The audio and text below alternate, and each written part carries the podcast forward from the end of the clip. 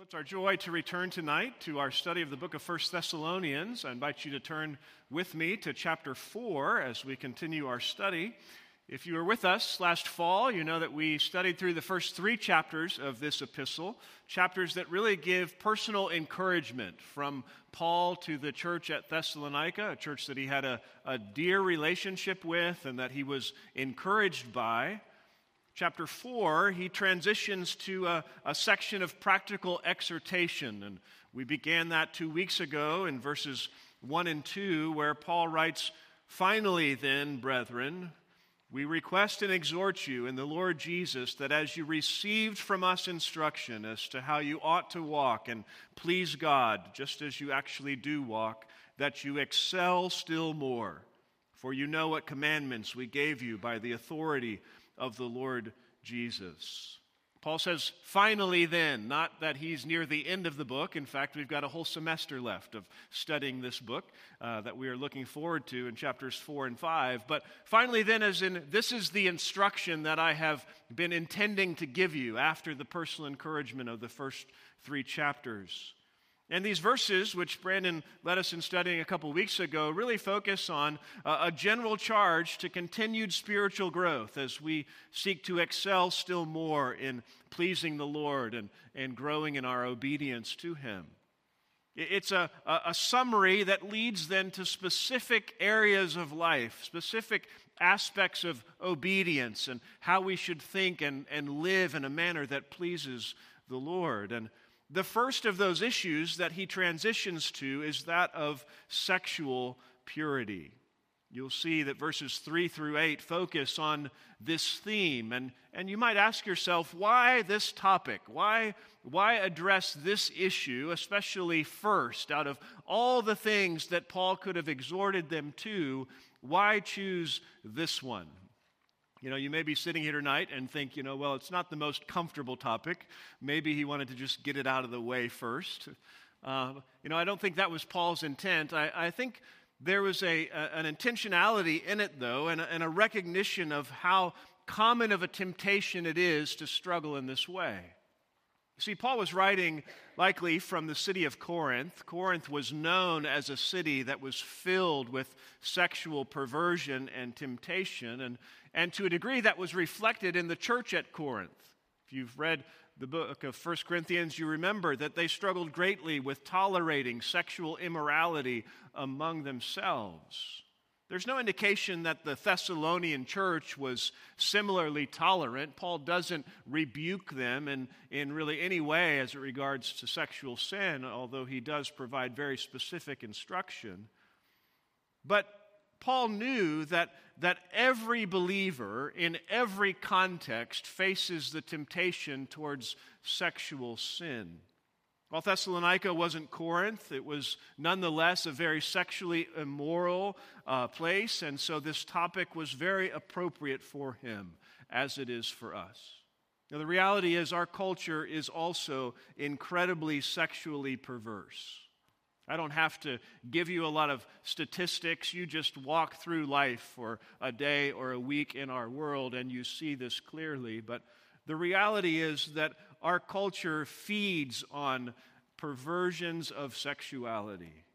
Pornography in, in our country is a multi billion dollar industry. Homosexuality is not simply tolerated, it is celebrated and, and promoted, so much so that even drag shows have become common and accepted, even as family events throughout our country. Sexual abuse and sex trafficking are far more common than many of us care to admit. Even many of those who identify as politically conservative in today's world and our culture increasingly affirm at least some aspects of the sexual immorality that is pervasive today. Our culture needs the simple clarity of God's word regarding sexual immorality. But this is not just an issue for the culture, this is an issue for the church. You see, Paul didn't write to the Thessalonians to condemn the culture. Other places, like Romans 1, he describes what's happening in the, in the culture. But here he is charging the church to practice sexual purity. You see, we all know our culture needs instruction regarding sexual immorality, but the reality is our church needs the simple clarity of God's word regarding sexual immorality. But it's not just the church generally, it's each of us individually. You'll notice in this text phrases like each of you. Paul knows sexual purity is not something that we can practice corporately, it is something that each of us must practice individually. And so each of us need this text. This is not a text just for men, it's not a text just for the younger generation or for newer believers. It is a call for all of us to be sexually pure in the midst of a perverse world. And so Paul begins his specific instruction for what it means to walk and please God with this theme. Let's read together verses 3 through 8. Paul says, For this is the will of God your sanctification. That is, that you abstain from sexual immorality, that each of you know how to possess his own vessel in sanctification and honor, not in lustful passion like the Gentiles who do not know God. And that no man transgress and defraud his brother in the matter, because the Lord is the avenger in all these things, just as we also told you before and solemnly warned you. For God has not called us for the purpose of impurity, but in sanctification. So he who rejects this is not rejecting man, but the God who gives his Holy Spirit to you. If we're to be sexually pure, we must begin where Paul does with the proper foundation for sexual purity in verse 3. The proper foundation for sexual purity in verse 3. He writes, For this is the will of God, your sanctification, that is, that you abstain from sexual immorality. Notice that Paul doesn't simply begin with the command, abstain from sexual immorality. He could have done that, flowing out of what he had written before. But he sets a context with verse 3 as he begins For this is the will of God, your sanctification, that you abstain from sexual immorality. You see, Paul knows it is God's will, it is God's desire for us that we be sanctified. And that sanctification includes abstaining from sexual immorality. And so Paul is intentional to set a larger context for this to command to give us the proper foundation. It's not just about abstaining from sexual immorality, although that's what we will focus on tonight, but that command and that reality in our life must be built on a proper foundation that begins with embracing God's will. He says, For this is the will of God. He's just talked in verse 1 about pleasing God in how we live, and in verse 2 about obeying the commandments that God has given. God's will is connected to those ideas. It's what we do in order to please Him. It's what He's commanded of us to do if we are to obey Him. You see, sexual purity is grounded in the will of God. We should pursue sexual purity because it is God's will. He is the one who defines and drives us to sexual purity. Think about it. The, the very definition of sexual purity comes from God. How, how we think of sexual purity and sexual sin is not a matter of simply different sexual ethics. It's not that each culture gets to decide what do we think as sexually pure or sexually perverse. It's not a matter of generational perspectives. It's not that baby boomers think one way and millennials think another. It's not a matter for cultural definition where just the majority gets to decide how we should think and live in this way. It's not even a matter the Supreme Court gets to decide. No, God clearly intends and commands that sexual intimacy be between one man and one woman joined together in marriage. And any and all sexual activity outside of that is immorality. God is the one who defines that for us. It is God's will that matters. But it's not just that what sexual purity is is grounded in the will of God, but the importance of sexual purity is, is grounded in the will of God. God's will is our roadmap, as I mentioned, for how to please God and for how to obey God. Sexual purity is a matter of our relationship with Him. If you want to excel in pleasing God, you must live in and practice sexual purity. You want to obey God, you must practice sexual purity. But the blessings of sexual purity are also grounded in the will of God. When, when the scriptures speak of God's will, it, it is not some, um, some restraint that, that we, we should buck against. It's, a, it's a, something that we should delight in and embrace. The fact is, God is our creator. He's good, He's wise, he has revealed His will to us for our good. It's, it's like reading the instruction manual for something, it, it helps it to function in the best manner possible. One of the great lies of Satan is that sexual activity outside of marriage is good and God is withholding that from you. That's not true. In forbidding sexual immorality, God is not withholding anything good from us. It is His good and perfect will for us for our good that we abstain. So, the proper foundation for sexual purity is embracing the will of God, and it's also pursuing biblical sanctification. He says, This is the will of God, your sanctification. You know, we, we spend a lot of our life wondering about God's will for us, especially if you're younger, maybe in uh, high school or college or young adult, and you're wondering, what is God's will for my life? Paul puts it very clearly here for you it is that you are sanctified, that you become more like Christ. I know that doesn't tell you what school to go to or what job to take, but it is the overarching principle of how God, one of them, that how God tells you to live. It is God's will that you be sanctified. Not talking here about positional sanctification, about that reality at conversion that we are set apart unto God to be holy, but our, our, progressive or practical sanctification, that God is, is working in those who are His to, to grow them into likeness to Christ in both mind and body, and that we are to participate in that work as we strive to become more and more like Christ.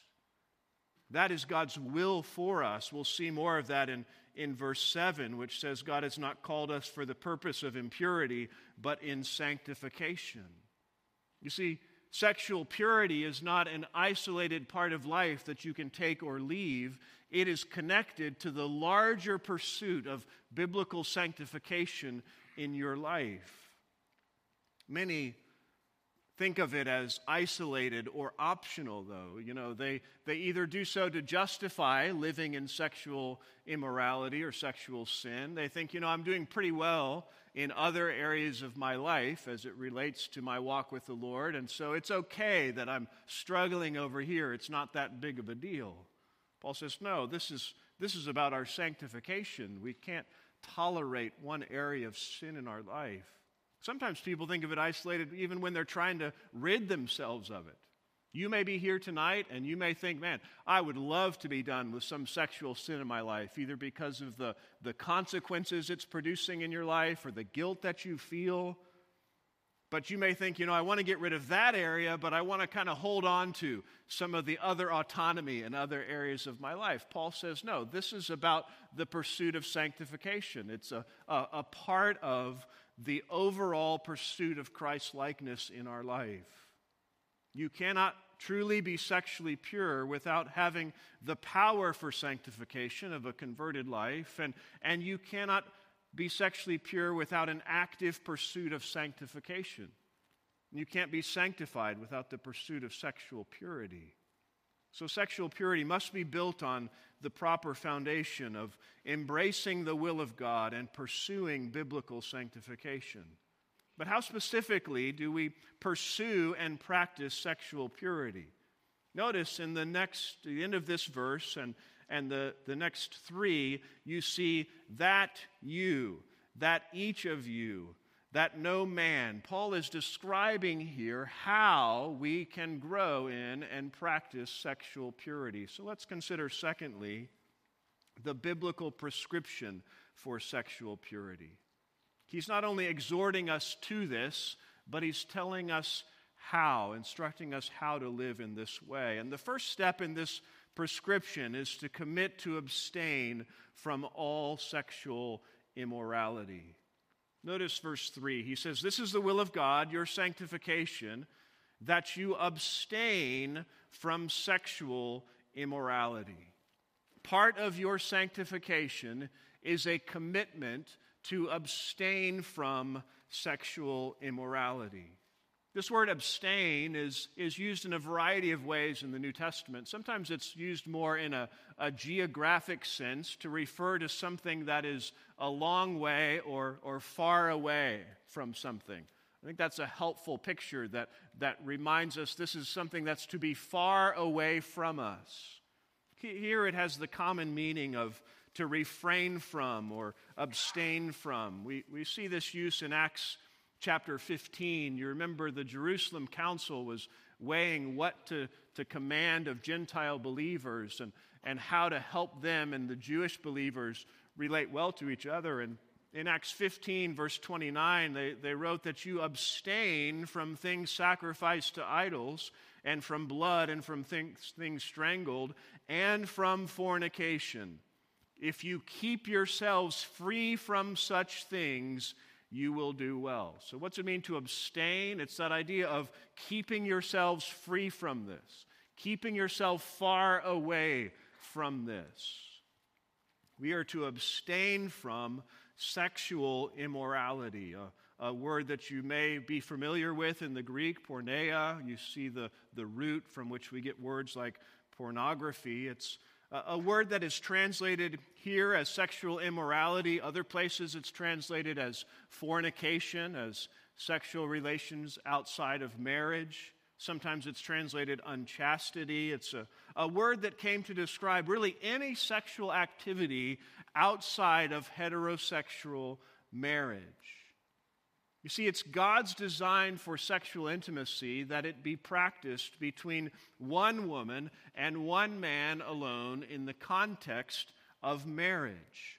This is a good gift of God. This is a blessing and a, a gift for marriage and family. Sex itself is not bad, it's a good gift that God has given. It's His idea. But Satan and sin have twisted and perverted this good design in a variety of ways. Sometimes that twisting is related to the object of sexual intimacy. And so you have sins like homosexuality and bestiality, incest, pedophilia that are related on who you are pursuing sexual intimacy with. And the reality is, our culture celebrates many of these perversions and demands that others do the same, but God says they are immoral. Even sexual self stimulation, masturbation, is a perversion of the object of sexual intimacy, which is to be your spouse. Sometimes the, the twisting and perversion of this has to do with the, the timing or the context of sexual intimacy. It's removed from the bounds of marriage in the case of fornication or adultery if one of the parties is married. This is a common human sin since the beginning, but it's been only magnified in recent decades. You understand that it's only been in recent generations that the idea of sexual intimacy and procreation have been largely separated from each other due to medical advancements, as it were. So people can now engage in sexual intimacy with little thought of procreation, of, of children. This is not how God has intended those things to be connected in marriage, and it has allowed for those sins to be rampant in our world. Sometimes the perversion is not the object or the timing or context, but the motivation for sexual intimacy or the perversion of the act itself. A, a self centeredness that comes in, the pursuit of personal pleasure, even at the degradation or, or physical harm or pain caused to the other, rather than the expression of tender love and selflessness and of giving oneself for the other, it becomes a self centered act. This is what Paul says we are to abstain from all the twistedness and perversion of God's good design of sexual intimacy. You know, the reality is that as our culture becomes increasingly sexually perverse, there's a temptation for Christians, for us, to compare ourselves as it regards to sexual purity to the culture primarily and, really lower the bar with the result that we feel pretty good about ourselves when in reality we maybe shouldn't.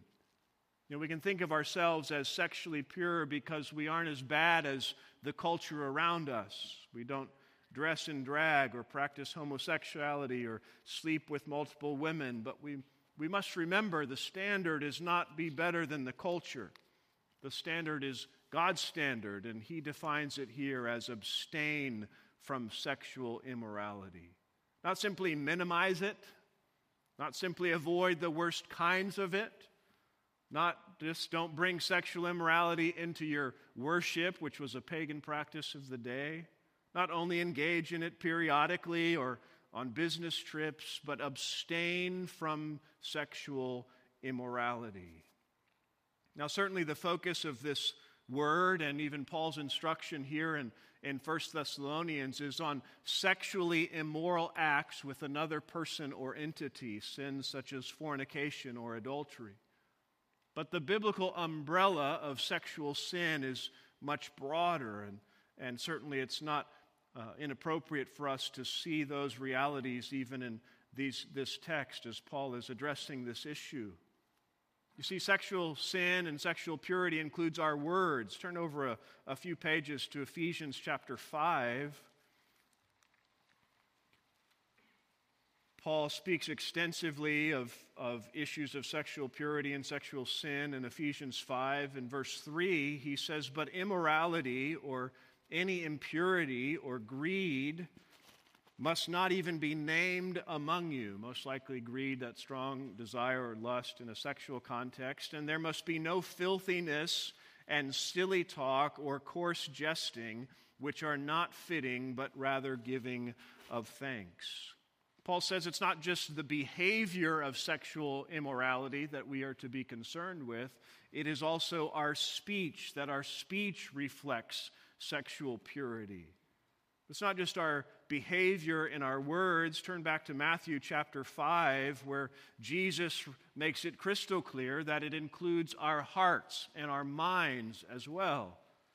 Matthew 5, a, a likely familiar text to you, where Jesus is speaking of the standard of righteousness in his kingdom, both to show us our need for a Savior, that we fall short of that standard, and to teach us how to live as citizens who are in his kingdom. And in Matthew chapter 5, verse 27 and following, he says, You have heard that it was said, You shall not commit adultery. Jesus isn't saying that was wrong, he's just saying there was a focus on that external behavior and, and Jesus says, But I say to you that everyone who looks at a woman with lust for her has already committed adultery with her in his heart.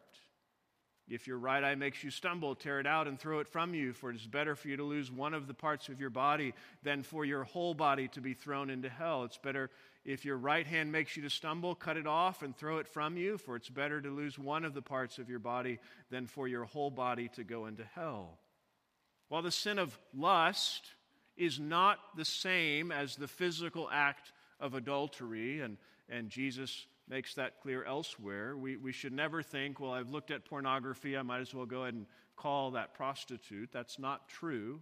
There are distinctions in those sins, but the sin of lust, even when not acted upon, Jesus said, is committing adultery in our hearts. What's his point? His point is it's a big deal. It's not something that we should tolerate simply because it's not the external act of committing that sin. And, and so we should view it as such and we should battle it as such. If you are entertaining sexual desires or indulging in sexual thoughts about anyone other than your spouse, you are sinning and you must commit to abstain from such sin. The standard of sexual purity is not simply sexually pure behavior, it's our speech and our mind and our hearts, and we must not take any of that lightly. Don't tolerate any sexual sin in your life. Don't play with it. Don't think, I've got it under control. I can keep it here and, and it'll never go any further. You must commit to abstain from all sexual immorality, to be rid of every aspect of it, to keep far from it, as Paul says in 1 Corinthians 6:18, to flee immorality. And secondly, in this biblical prescription back in 1 Thessalonians 4, we see that we must con- you must control your body. You must learn to practice self control, control your body. Commit to abstain from all sexual immorality and control your body. Notice he continues that you abstain from sexual immorality in verse 4, and that each of you know how to possess his own vessel in sanctification and honor. He says that each of you, again, the individual nature of this temptation and the priority that we must give it, know how to possess his own vessel. Now, if you have a New American Standard, you'll see a couple little numbers there a number one by possess and a two by vessel. And if you look over in your marginal notes, it says it could be acquire or body or wife for the second of those. So there are some translations and some commentaries who would say it's not possessing his own vessel in sanctification and honor, but obtaining or acquiring his own wife in sanctification and honor. Now, it's, it's certainly true that a wife is to be obtained with purity and with honor. Sexual sin and immorality should not be a part of the process of, of coming together as husband and wife until you are married. But, uh, and there's some exegetical arguments for this, but uh, I don't believe that that is the best understanding. I think the New American Standard is right when it says that we should know how to possess or how to control our own vessel. And as the margin note there says, our own body. Paul is saying if we are going to practice sexual purity, we must learn how to control our body and, and how to function in a way that is consistent with sanctification and honor. Notice he says that each of you know how. That this implies that it is a, a process of learning how to conduct ourselves in this manner. Self control does not come naturally, really, in any area of life, but especially in this one, and so it must be learned.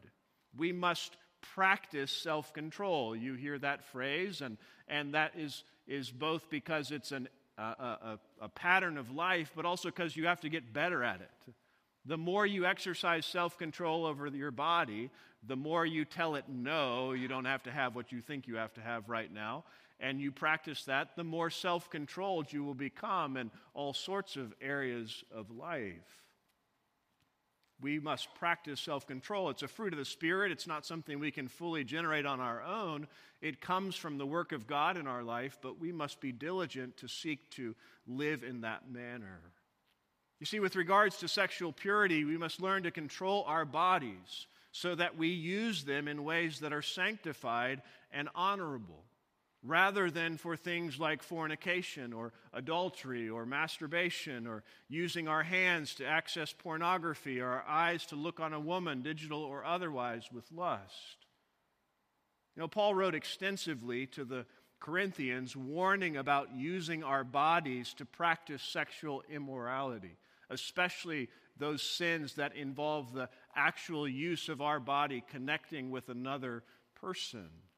1 Corinthians 6, verses 15 to 20, Paul says, Do you not know that your bodies are members of Christ?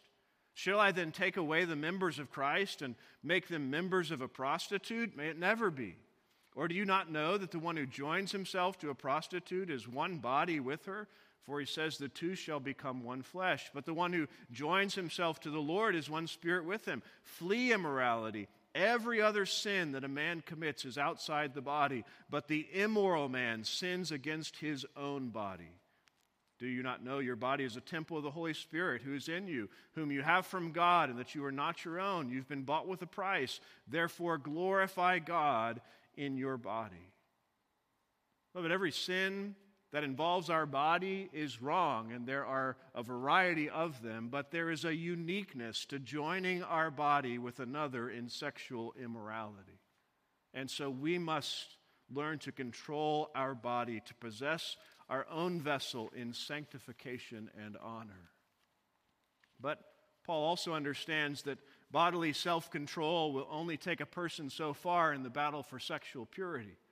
If we don't deal with our hearts, it's only a matter of time before our sinful desires are stronger than our self control in some moment.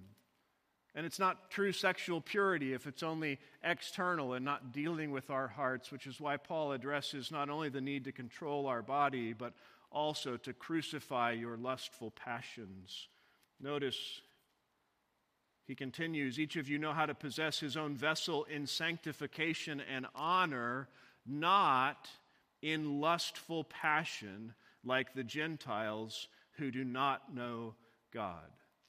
Sexually immoral behavior flows from sinful hearts.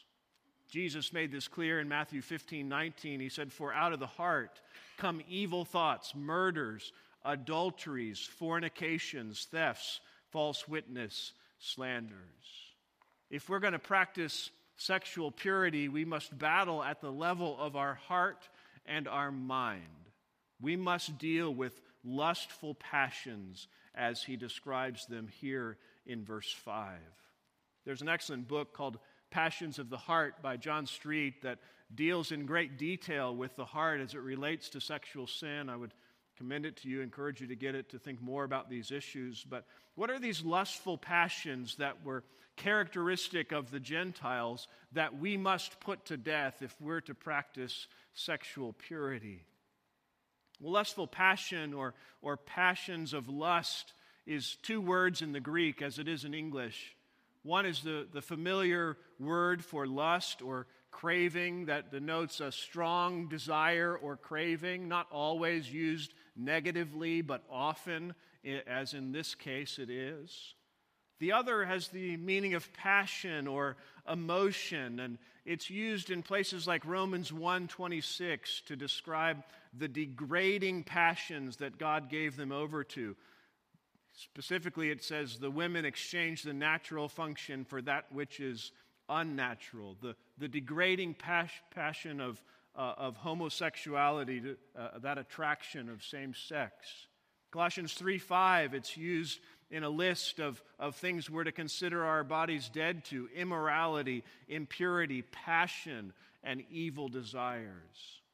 So these, these sexual cravings and desires that characterize unbelievers are to have no place in the heart and mind of a Christian.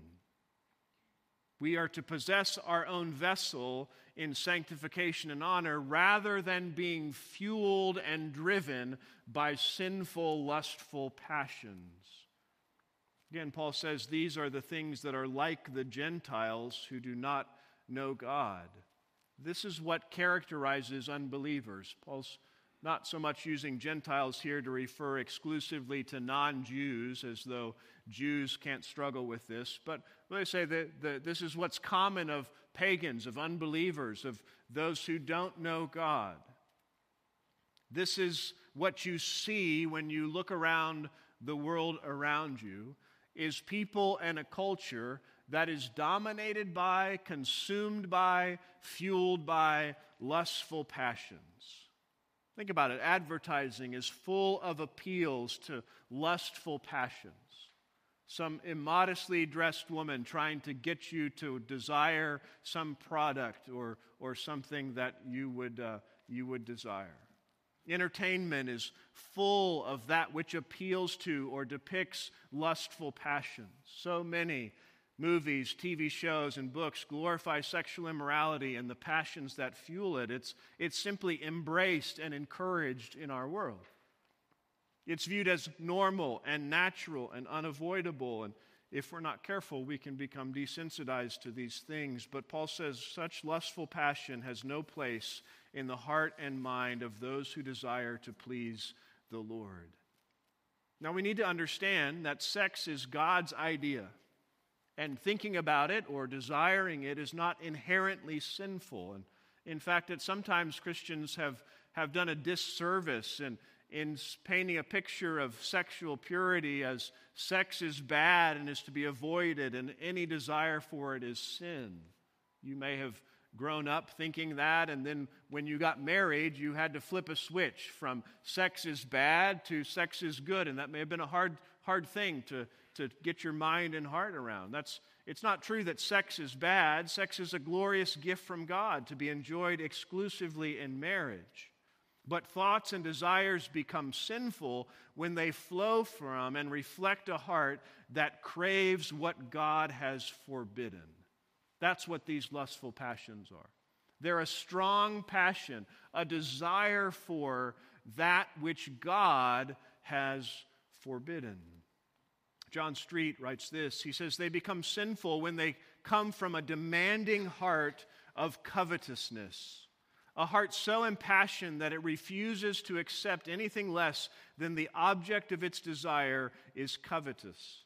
Sexual pleasure has become the goal of such a heart, and the enslaving sexual desires of the heart initiate both internal immoral fantasies and external behaviors. See, that's lustful passion. It's, it's not wrong to appreciate God's good gift of sex or even appreciate the beauty of another person. Jesus said it's looking at a, a woman for, to, to lust after her that is sin, not not simply the looking, but we must be very careful, knowing the propensities of our heart to move from appreciating beauty to sinfully desiring that which God has forgiven. It's very easy to go from looking to lusting, which is why Job 31:1 says, I've made a covenant with my eyes. How then could I gaze at a virgin? You know, some excuse their lustful passions as simply a physical response that's outside their control that such desires are connected to their bodies and therefore they have no control over them. And, and while it's true that our bodies were made for sex and marriage, and, and that's why some have wrongly sought to battle sexual sin by things like mutilating themselves, which doesn't address the core issue, these desires are more than a physical response, they are rooted in our hearts. Where that desire to please God wars with the desire for anything else. In the case of these Gentiles and the common pattern of sexual lust, it's that desire for sexual satisfaction that is the ruling desire rather than that to please God. The reality is, it's not always simply, though, a desire for sexual fulfillment that leads to sexually immoral behavior. We can have many other strong cravings that feed and fuel sexual sin. You know, many men are more prone to give in to the sexual temptation to masturbate or to look at pornography when they are discontent or dissatisfied in some other area of life or when they haven't been treated how they think they deserve at work or at home. And, and so there can be many desires, many passions that fuel us and that cause us to, to run after sexual sin. This is why we can't view sexual sin as a, a silo of life, but as an overall part of our pursuit of sanctification in every area of life. Wish we had more time to develop the, the rich biblical teaching about our hearts and desires. And again, I'd recommend John Street's book, Passions of the Heart, to go deeper into the biblical teaching on these things. But how do we put to death such lustful passions, such covetous cravings for that which God has forbidden? Turn to Romans chapter 13 briefly. Romans chapter 13.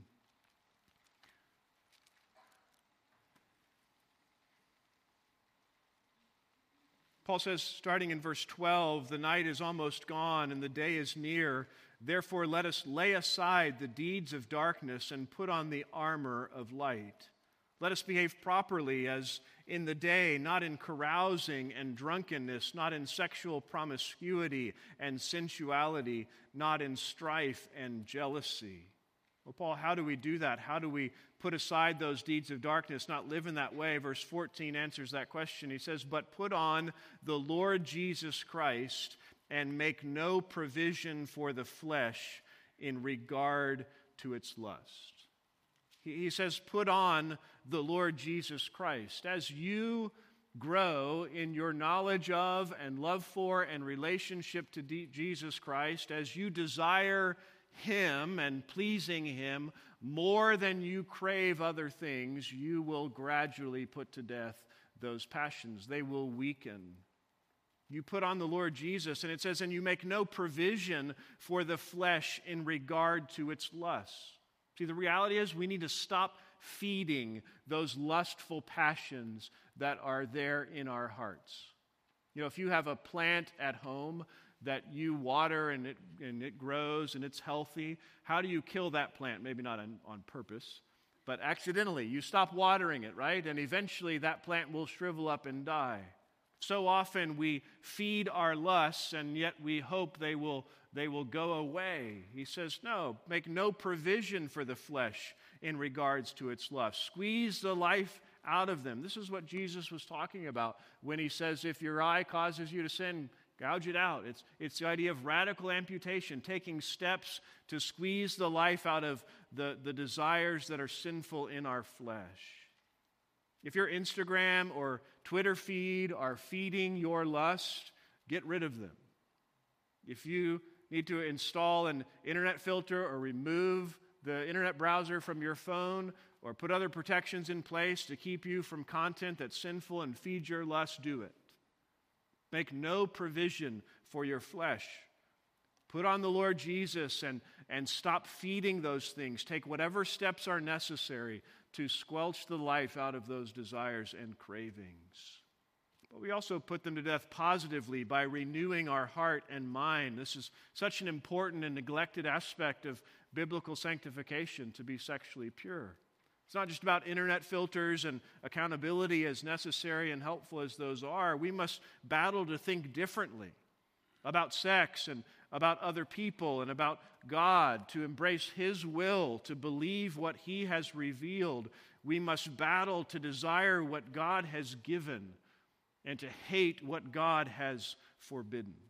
This is why in James chapter 1, when James is describing the process of temptation that leads to sin, he, he, in, in the latter part of that section, he, he says this in verse 17 that every good thing given and every perfect gift is from above, coming down from the Father of lights, with whom there's no variation or shifting shadow. Every good thing that you need is given to you by the Lord. Which means if God says, no, you can't have that, it's not a good thing. You don't need it. You shouldn't want it. If we really believe that, what happens? If we are meditating on those truths and, and we are renewing our minds, well, we now start to want, to desire the good gifts that God gives and to not want, to hate the things that God has forbidden. We need to renew our minds to put to death the lustful passions that fuel sexual sin. Which leads to a fourth step in the biblical prescription for sexual purity, which is to cultivate your relationship with God. Cultivate your relationship with God. Notice just kind of a afterthought for Paul at the end of verse 5. He says we should live not in lustful passion like the Gentiles who do not know God. You see, what is the core issue for those Gentiles? It's that they don't know God. Now, it's not that they maybe haven't heard of Him, it's not that there's not some intellectual understanding. It's a rejection of God, Romans 1 says, that leads to all sorts of sexual perversion.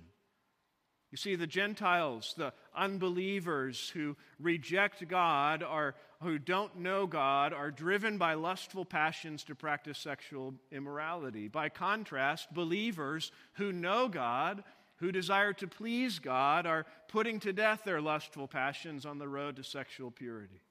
So, if you want to be sexually pure, deepen your knowledge of God. If you only think about sexual purity, you won't be sexually pure. But if you think about God and His perfect character, His work on our behalf in Christ, the amazing blessings that He's bestowed on us, if you cultivate your knowledge of God, which fuels your love for Him and your desire to excel still more in your pursuit of pleasing and obeying Him, as you spend time in His Word and in prayer and in fellowship with other believers and worship, as you listen and fill your mind with good songs of truth about Him, the strength of your lustful passions will weaken, your self control will strengthen, your commitment to purity will intensify. Which leads us to the final step in this biblical prescription for sexual purity, which is to consider others more important than yourself. Notice verse 6 another phrase that describes how we practice sexual purity. He says, And that no man transgress and defraud his brother in the matter. Some think Paul is transitioning here to a new theme of kind of how you practice business with integrity. I think we are to practice business with integrity, but Paul is continuing this theme. He comes back to it in verse 7 of impurity, it's clear that this is still connected. He's saying in sexual sin, you can transgress and defraud your brother in the matter. You see, sexual immorality is a sin against God, but it is also a sin against others. Sexual immorality pursues personal pleasure and the satisfaction of one's own desires at the expense of another. And so Paul says, don't transgress, don't wrong or defraud, manipulate, or cheat another, which is what sexual immorality does. Who does it wrong? Well, as one commentator writes, these illicit sexual actions harm all who are connected with either transgressor, be they spouses, fiancés, family members, or any fellow Christians. See, your immoral behavior or lustful passion is a sin against your spouse or another spouse or your future spouse or another's future spouse, your children, the woman or man you are looking at to lust after, and other believers and beyond. This is why a key part of the pursuit of sexual purity is to love others, to consider them more than you consider yourself and your desires. Romans 13 9 puts it this way it says, You shall for this you shall not commit adultery, you shall not murder, you shall not steal, you shall not cover, co- covet. And if there is any other commandment, it is summed up in this saying, You shall love your neighbor as yourself. See, love others, Paul says. Don't lust after them. View them as people, not as sexual objects. Treat them as people as God calls you to with love, not as a target for or participant in your sexual immorality. And love others in the sense that you recognize your sexual sin impacts them, it hurts them, it hurts your relationship with them, it may draw them into sin. And, and so consider others more important than yourself, not as a means to the end of your sexual gratification. So that's the biblical prescription for sexual purity to commit to abstain from all sexual immorality, to control your body, learning self control, to crucify your lustful passions and cultivate your relationship with God and consider others more important than yourself. The remainder of this passage, Paul transitions really from the what of sexual purity that you do these things and don't do these things, to the why. So, having seen the proper foundation for sexual purity and the biblical prescription for sexual purity, let's briefly consider the compelling motivations for sexual purity.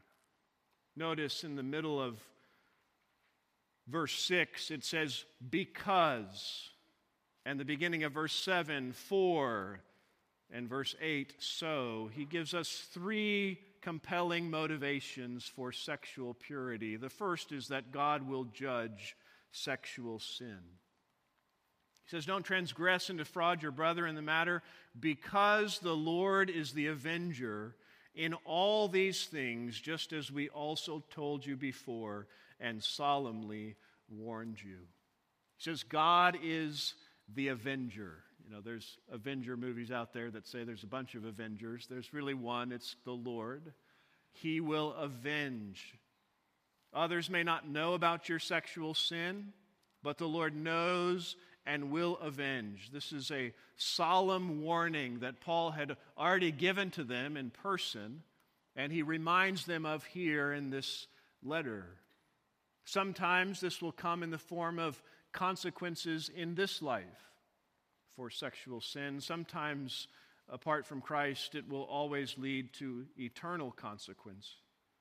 Proverbs is a book that gives great instruction and warning to young men, especially as it relates to sexual sin. And this is a consistent theme of how the, the author of Proverbs warns against sexual sin. Turn, turn back to Proverbs 5 briefly. I want you to see a couple of places where this is so clear. Proverbs chapter 5 is a, a chapter that details the pitfalls of immorality and, and warns against the adulteress. At the end of that chapter, he says in verse 20, Why should you, my son, be exhilarated with an adulteress and embrace the bosom of a foreigner? For the ways of a man are before the eyes of the Lord, and he watches all his paths. His own iniquities will capture the wicked, and he will be held with the cords of his sin. He says, God knows, and there will be consequences for that sin.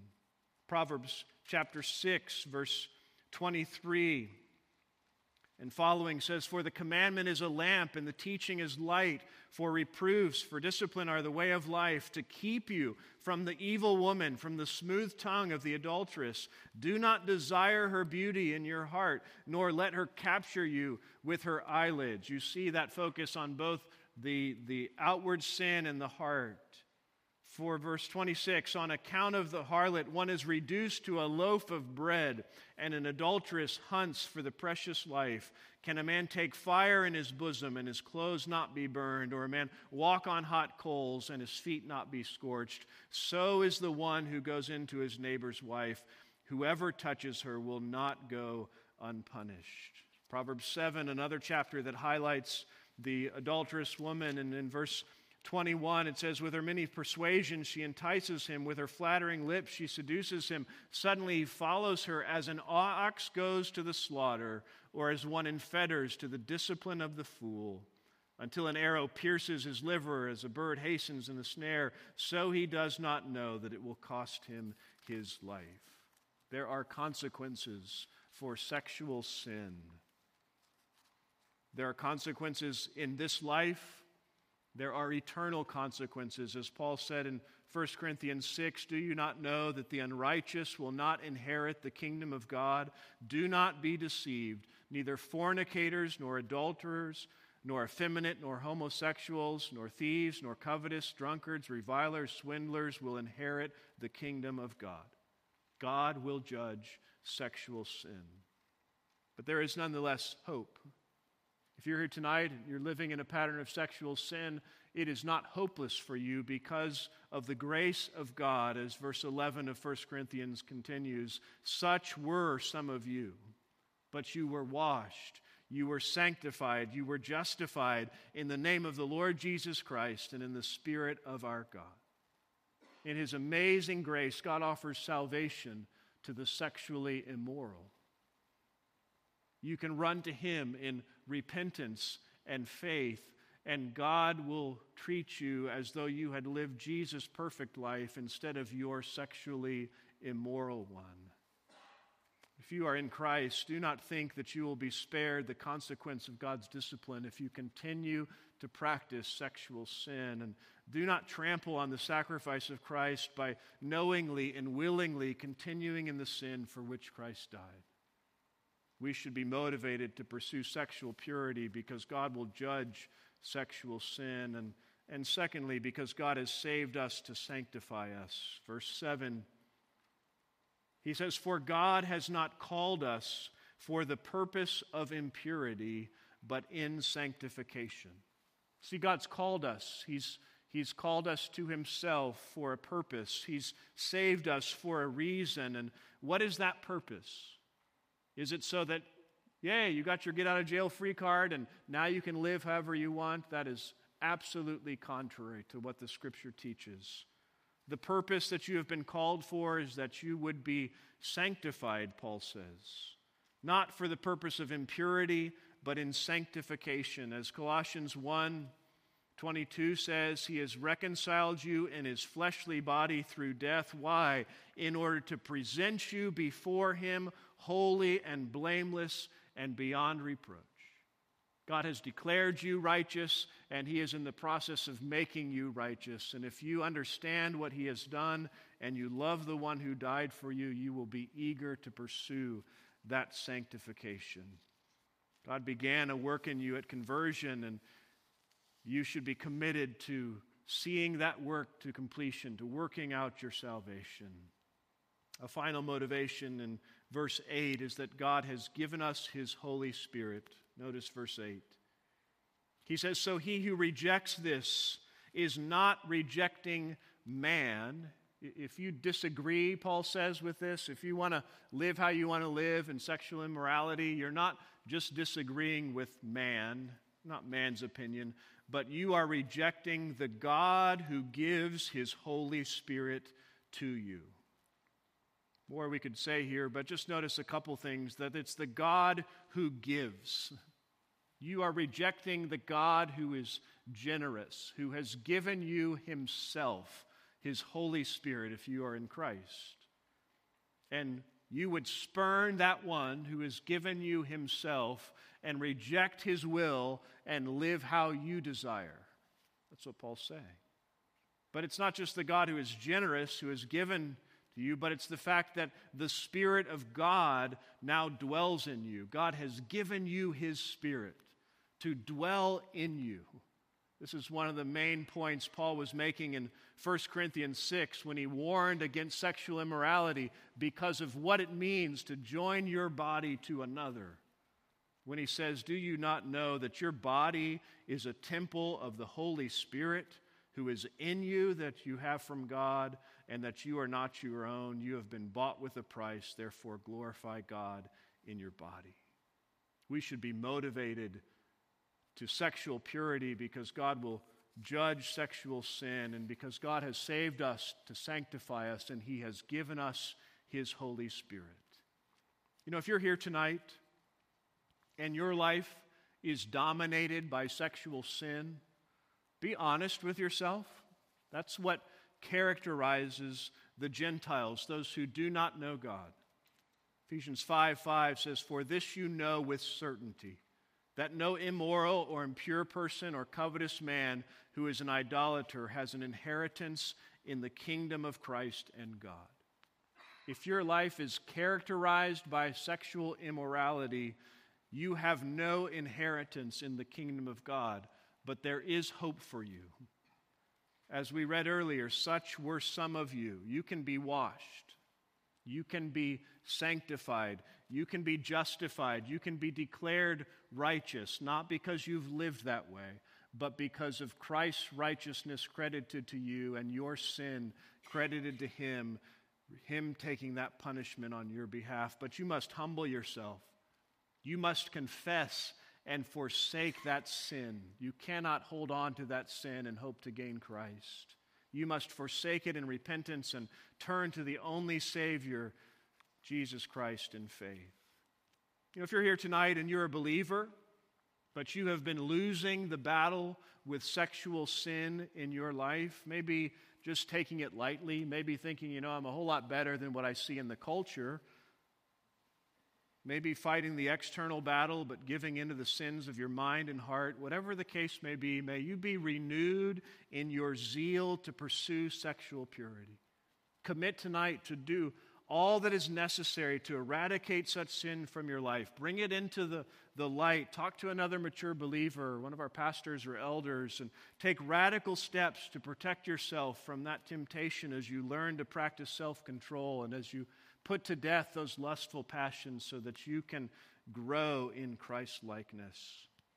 If you're here tonight and you're a believer who's been consistently winning this battle, Paul would say to you, excel still more. Don't grow complacent.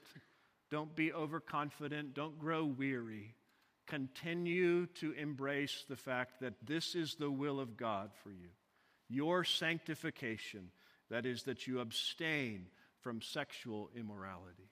Let's pray together.